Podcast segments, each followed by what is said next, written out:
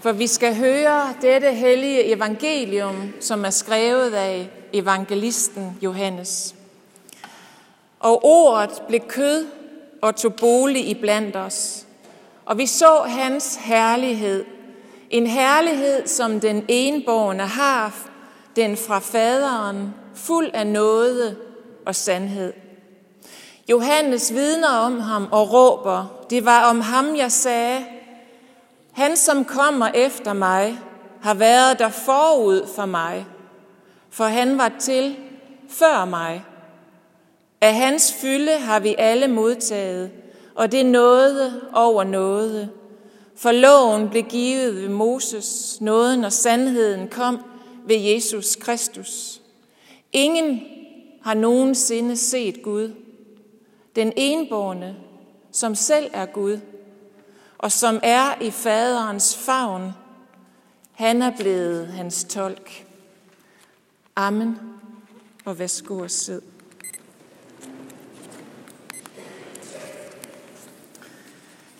For nogle tid siden var jeg til fødselsdag hos nogle venner, og så kom jeg til at sidde ved siden af en, som jeg kender en lille smule. Og vi talte om det her med videnskab og tro, og han sagde, han var et troende menneske, men sagde, jeg har altid syntes, at det med Big Bang, det var noget mærkeligt noget. Jeg kan ikke forholde mig til det. Gud har skabt universet, så jeg kan ikke være med. Og jeg tror, mange kristne har det sådan, at det er ligesom om, at hvis man siger ja til noget som Big Bang for eksempel, så skriver man Gud ud af sit liv. Så forråder man nærmest Gud selv, eller i hvert fald ens egen tro, og så siger man nej tak. Men hvis man læser om den teori, at universet det er opstået ved en pludselig eksplosion, så opdager man, at det var et troende kristent menneske, der først fik ideen om, at der var et uratom, hvor al universets materie, det var samlet. Han var præst, og han var astronom, og han var matematiker fra Belgien. Georges Lemaitre hed han.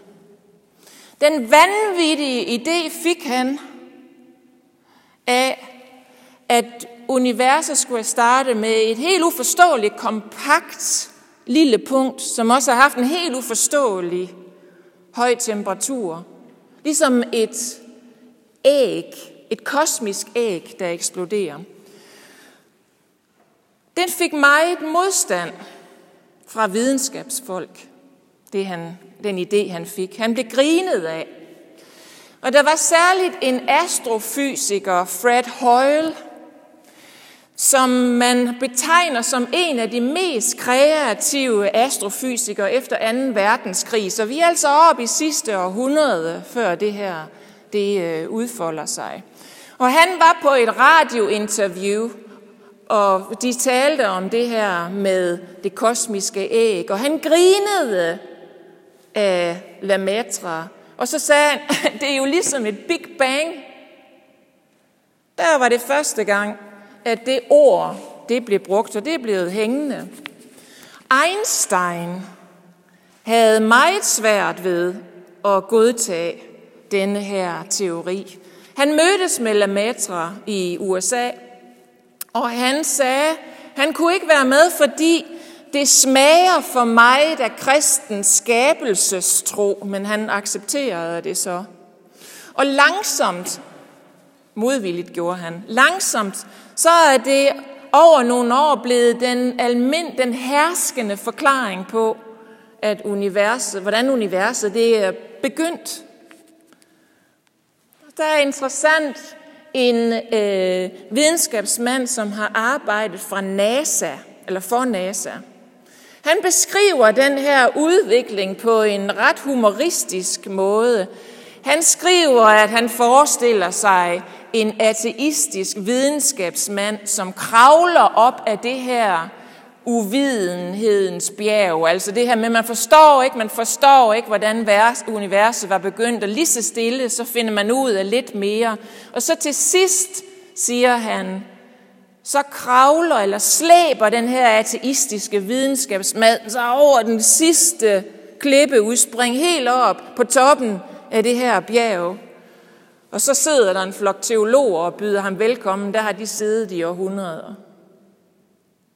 Altså, at videnskaben først langsomt, langsomt har halet ind på det, kristendommen altid har sagt. Så det kan man jo tænke over. Man kan også tage sådan en her. Og lad os nu sige, at den verden, som de talte om, det var den her. At den så sådan ud. De spørger om, hvor kommer det fra? Spørger de om. Og med til Big Bang-teorien, der hører også, at verden udvider sig. Så den bliver større. Og så spørger de om, hvor kom det fra? Ja, det er jo så det, de spørger hinanden om. Fordi universet, siger de, udvider sig. Bum, bum, bum. Skal kristne så sætte sig ned og prøve at vente på, at videnskabsfolkene de finder ud af mere om den verden, som udvider sig. Skal vi bare sætte os hen og vente på, at videnskaben bliver klogere og klogere? For der er jo mange andre ting at spørge om, end bare, hvor kommer det fra? Der er også, hvad sker der inden for den verden? Evolutionsteori, kunstig intelligens, genetik, og den sidste, visionen om at løse dødens problem. Eller er det måske lige overlegnet nok, at vi sætter os hen og venter på, at videnskaben bliver lige så klog, som vi selv er? Man skal altid mistænke sig selv, når man tror, at man ved, hvordan tingene hænger sammen bedre end de andre, de gør. Så vi prøver lige at holde os lidt for munden, og så se på vores egen tro. Ofte så spørger jeg folk, som ikke kan tro, hvad skal der til, for at du kommer til at tro? Og så svarer de, jeg vil gerne se med egne øjne. Ligesom videnskabsfolkene, de vil se med egne øjne, de vil have beviserne. Det siger folk, som har svært ved at tro. Igen og igen siger det. Men så prøver vi lige det her med at holde os for munden og prøve at kigge på nogle af dem, der så med egne øjne, hvor meget de troede på. Og så kan man godt blive overrasket. I kan måske huske Judas, som forrådte Jesus. Han havde, ligesom alle de andre disciple, der havde han set akkurat de samme ting, som de andre så. Han var med dengang Jesus udstyrede dem med helligånden, og de gik ud og kom tilbage alle sammen og sagde, selv dæmonerne adlyder os. Og så alligevel, så blev han så kritisk over for sin egen tro, at han modarbejdede det. Så meget, at han forrådte Jesus. Det var ikke nok for ham at se med egne øjne. Hvad så med der, hvor Jesus, måske har I lagt mærke til den her ene sætning, Jesus sætter stævne efter, at han er opstået. Der sætter han disciplene stævne ude på et bjerg i Galilea. Han siger, mød mig der, ude på det bjerg. Og det sker så 40 dage efter, at han er opstået fra de døde. Og i den periode, i de 40 dage, der har Jesus vist sig som opstanden fra rigtig mange mennesker. Blandt andet 500 på én gang. Nogen bare et par stykker af gangen, og nogen bare enkeltvis. Men efter de 40 dage, så mødes han med dem ude på det bjerg som opstanden. Og så står der, da de så ham, tilbad de ham men nogle tvivlede. Hvad i alverden? Nogle af dem, der har vandret sammen med ham, som har set ham som opstanden, da de møder ham derude på det bjerg, så ved de alligevel ikke rigtigt. Man må formode, at nogle af dem, det handler ikke om 40 dage, men 3 år og 40 dage. Og stadigvæk så var de ikke overbevist. Men her er min favorit alligevel. Det var, da Jesus påskemorgen, og kvinderne de er ude ved den tomme grav, og de kommer tilbage, og så siger de til Peter og Johannes, hvad de har set og ikke set, at Jesus er væk og så videre. Og så løber Peter og Johannes ud til graven, og Johannes han kommer først. Og han ser, at det er præcis som kvinderne sagde, men han går ikke ind i graven. Så kommer Peter busende. Han går ind, og han ser kun nogle linnedklæder. Andet ser han ikke. Og så går han hjem, og und, han undrer sig, står der, da han går hjem. Han undrer sig. Men Johannes, da Peter han er gået ind, så træder Johannes alligevel ind i graven. Og så så han og troede. Johannes, da han trådte ind i graven, der skete der noget med ham. Troen skete i ham, imod alt, hvad han så, imod alt, hvad han tænkte, imod alt, hvad han troede. Det var noget, der kom bag på ham. Hvad i alverden, Johannes, der har gået sammen med ham i tre år, og det er ham, der skriver den evangelietekst, som jeg lige har læst. Det er ham, der skriver, ham som stod der og blev overvældet af sin tro. Jesus tog bolig i blandt os. Gud selv blev kød og blod, så vi kunne lære af ham og røre ved ham og mærke ham og se ham. Og vi så hele hans herlighed, den som han havde fra Gud. Den så vi. Og han er, det så vi på herligheden, at han er hele tiden i faderens favn. Det læste vi. Han er Gud selv, ham vi har set i kød og blod. Jesus har været til, før nogen af os har været til. Johannes skriver også, at Jesus var med til at skabe verden, men det tør vi ikke se lige nu. Men det han siger om Johannes eller om Jesus, det er, at han tolker Gud for os. Han oversætter, hvem Gud er. Han fortæller os om Gud. Gud er et fremmedsprog, hvis ikke vi har den tolk, som Jesus er. For ingen har nogensinde set Gud, siger Johannes så. Hvad, han har stået inde i graven. Han så, og han troede. Og alligevel siger han, ingen har nogensinde set Gud, kun ved hjælp af en tolk. Det menneske, som troen kom sådan bag på, han siger sådan.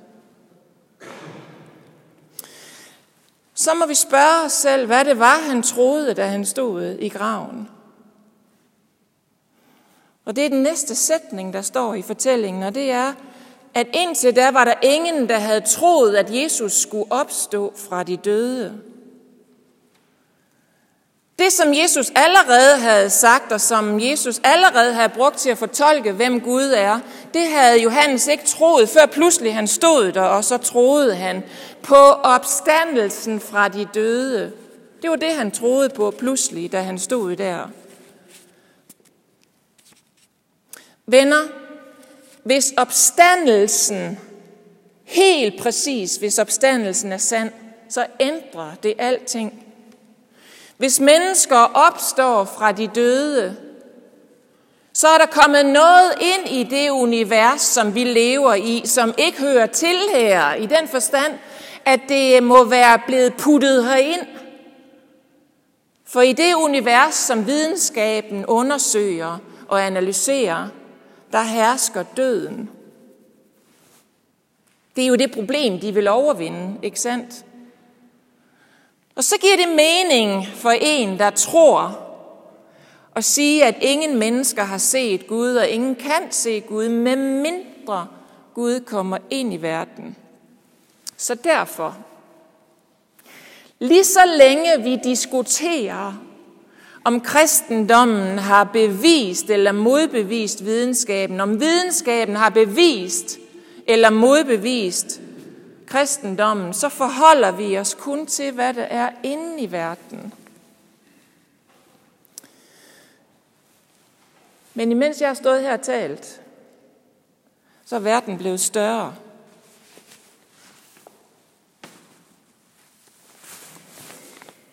For det hører med til Big Bang-teorien, at verden bliver større, ikke bare hele tiden, men med større hastighed. Verden bliver større og større, hurtigere og hurtigere. Men grundlaget for videnskaben, det er, at den kun undersøger, hvad der er herinde, og den tænker i kraft af, hvad den har lært inden for det her univers. De regler, der gælder i det her univers, uanset hvor stor, hvor stort det univers det er. Og hvem siger, at der er en virkelighed uden for det her univers? Det gør kristendommen. Kristendommen siger, at der er en verden uden for videnskabens verden, hvor der kan, hvorfra der kan komme noget, som er anderledes end det videnskaben tænker med dens redskaber. For videnskaben siger selv, at den bruger de regler, der er gældende i vores univers. Så når vi er kritiske over for kristendommen, så vil jeg sige, at det vi aller, aller først skal gøre, før vi kritiserer noget som helst, det er at overveje, om opstandelsen er sand eller ej. Hvis ikke opstandelsen er sand, så får videnskaben ret. Men hvis opstandelsen er sand, så er der en virkelighed uden for den her, uden for universet, som er kommet ind med noget helt nyt. Så til en kritiker af kristendommen kan man diskutere, har Gud skabt verden? Ja, nej.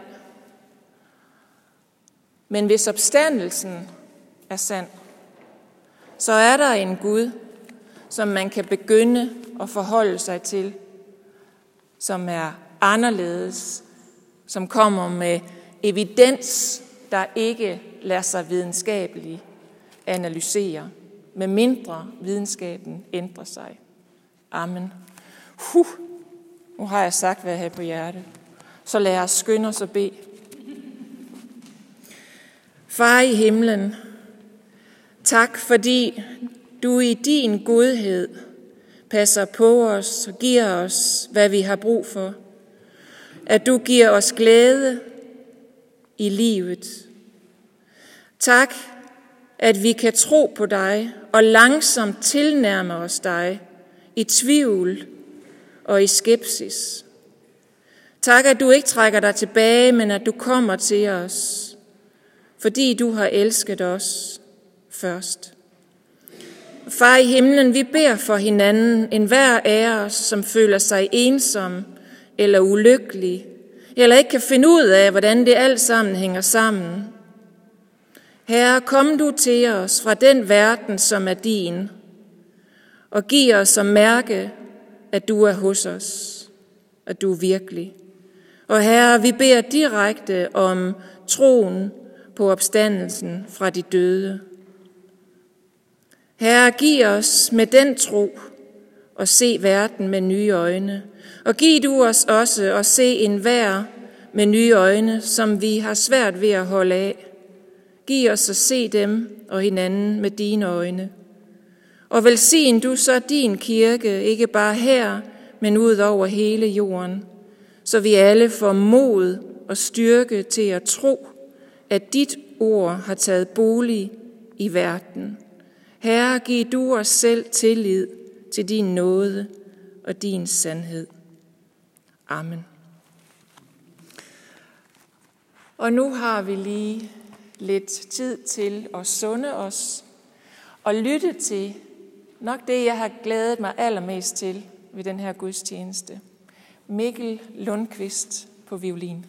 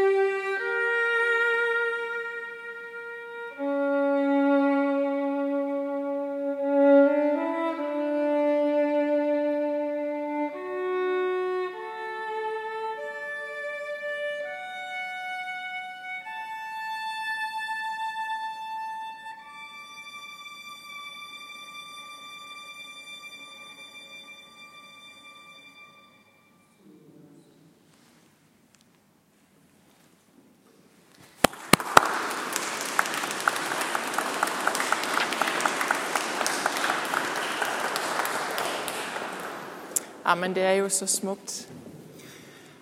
Lad os være stille et øjeblik og bruge tiden til at skrive på transparenten eller bare reflektere for os selv.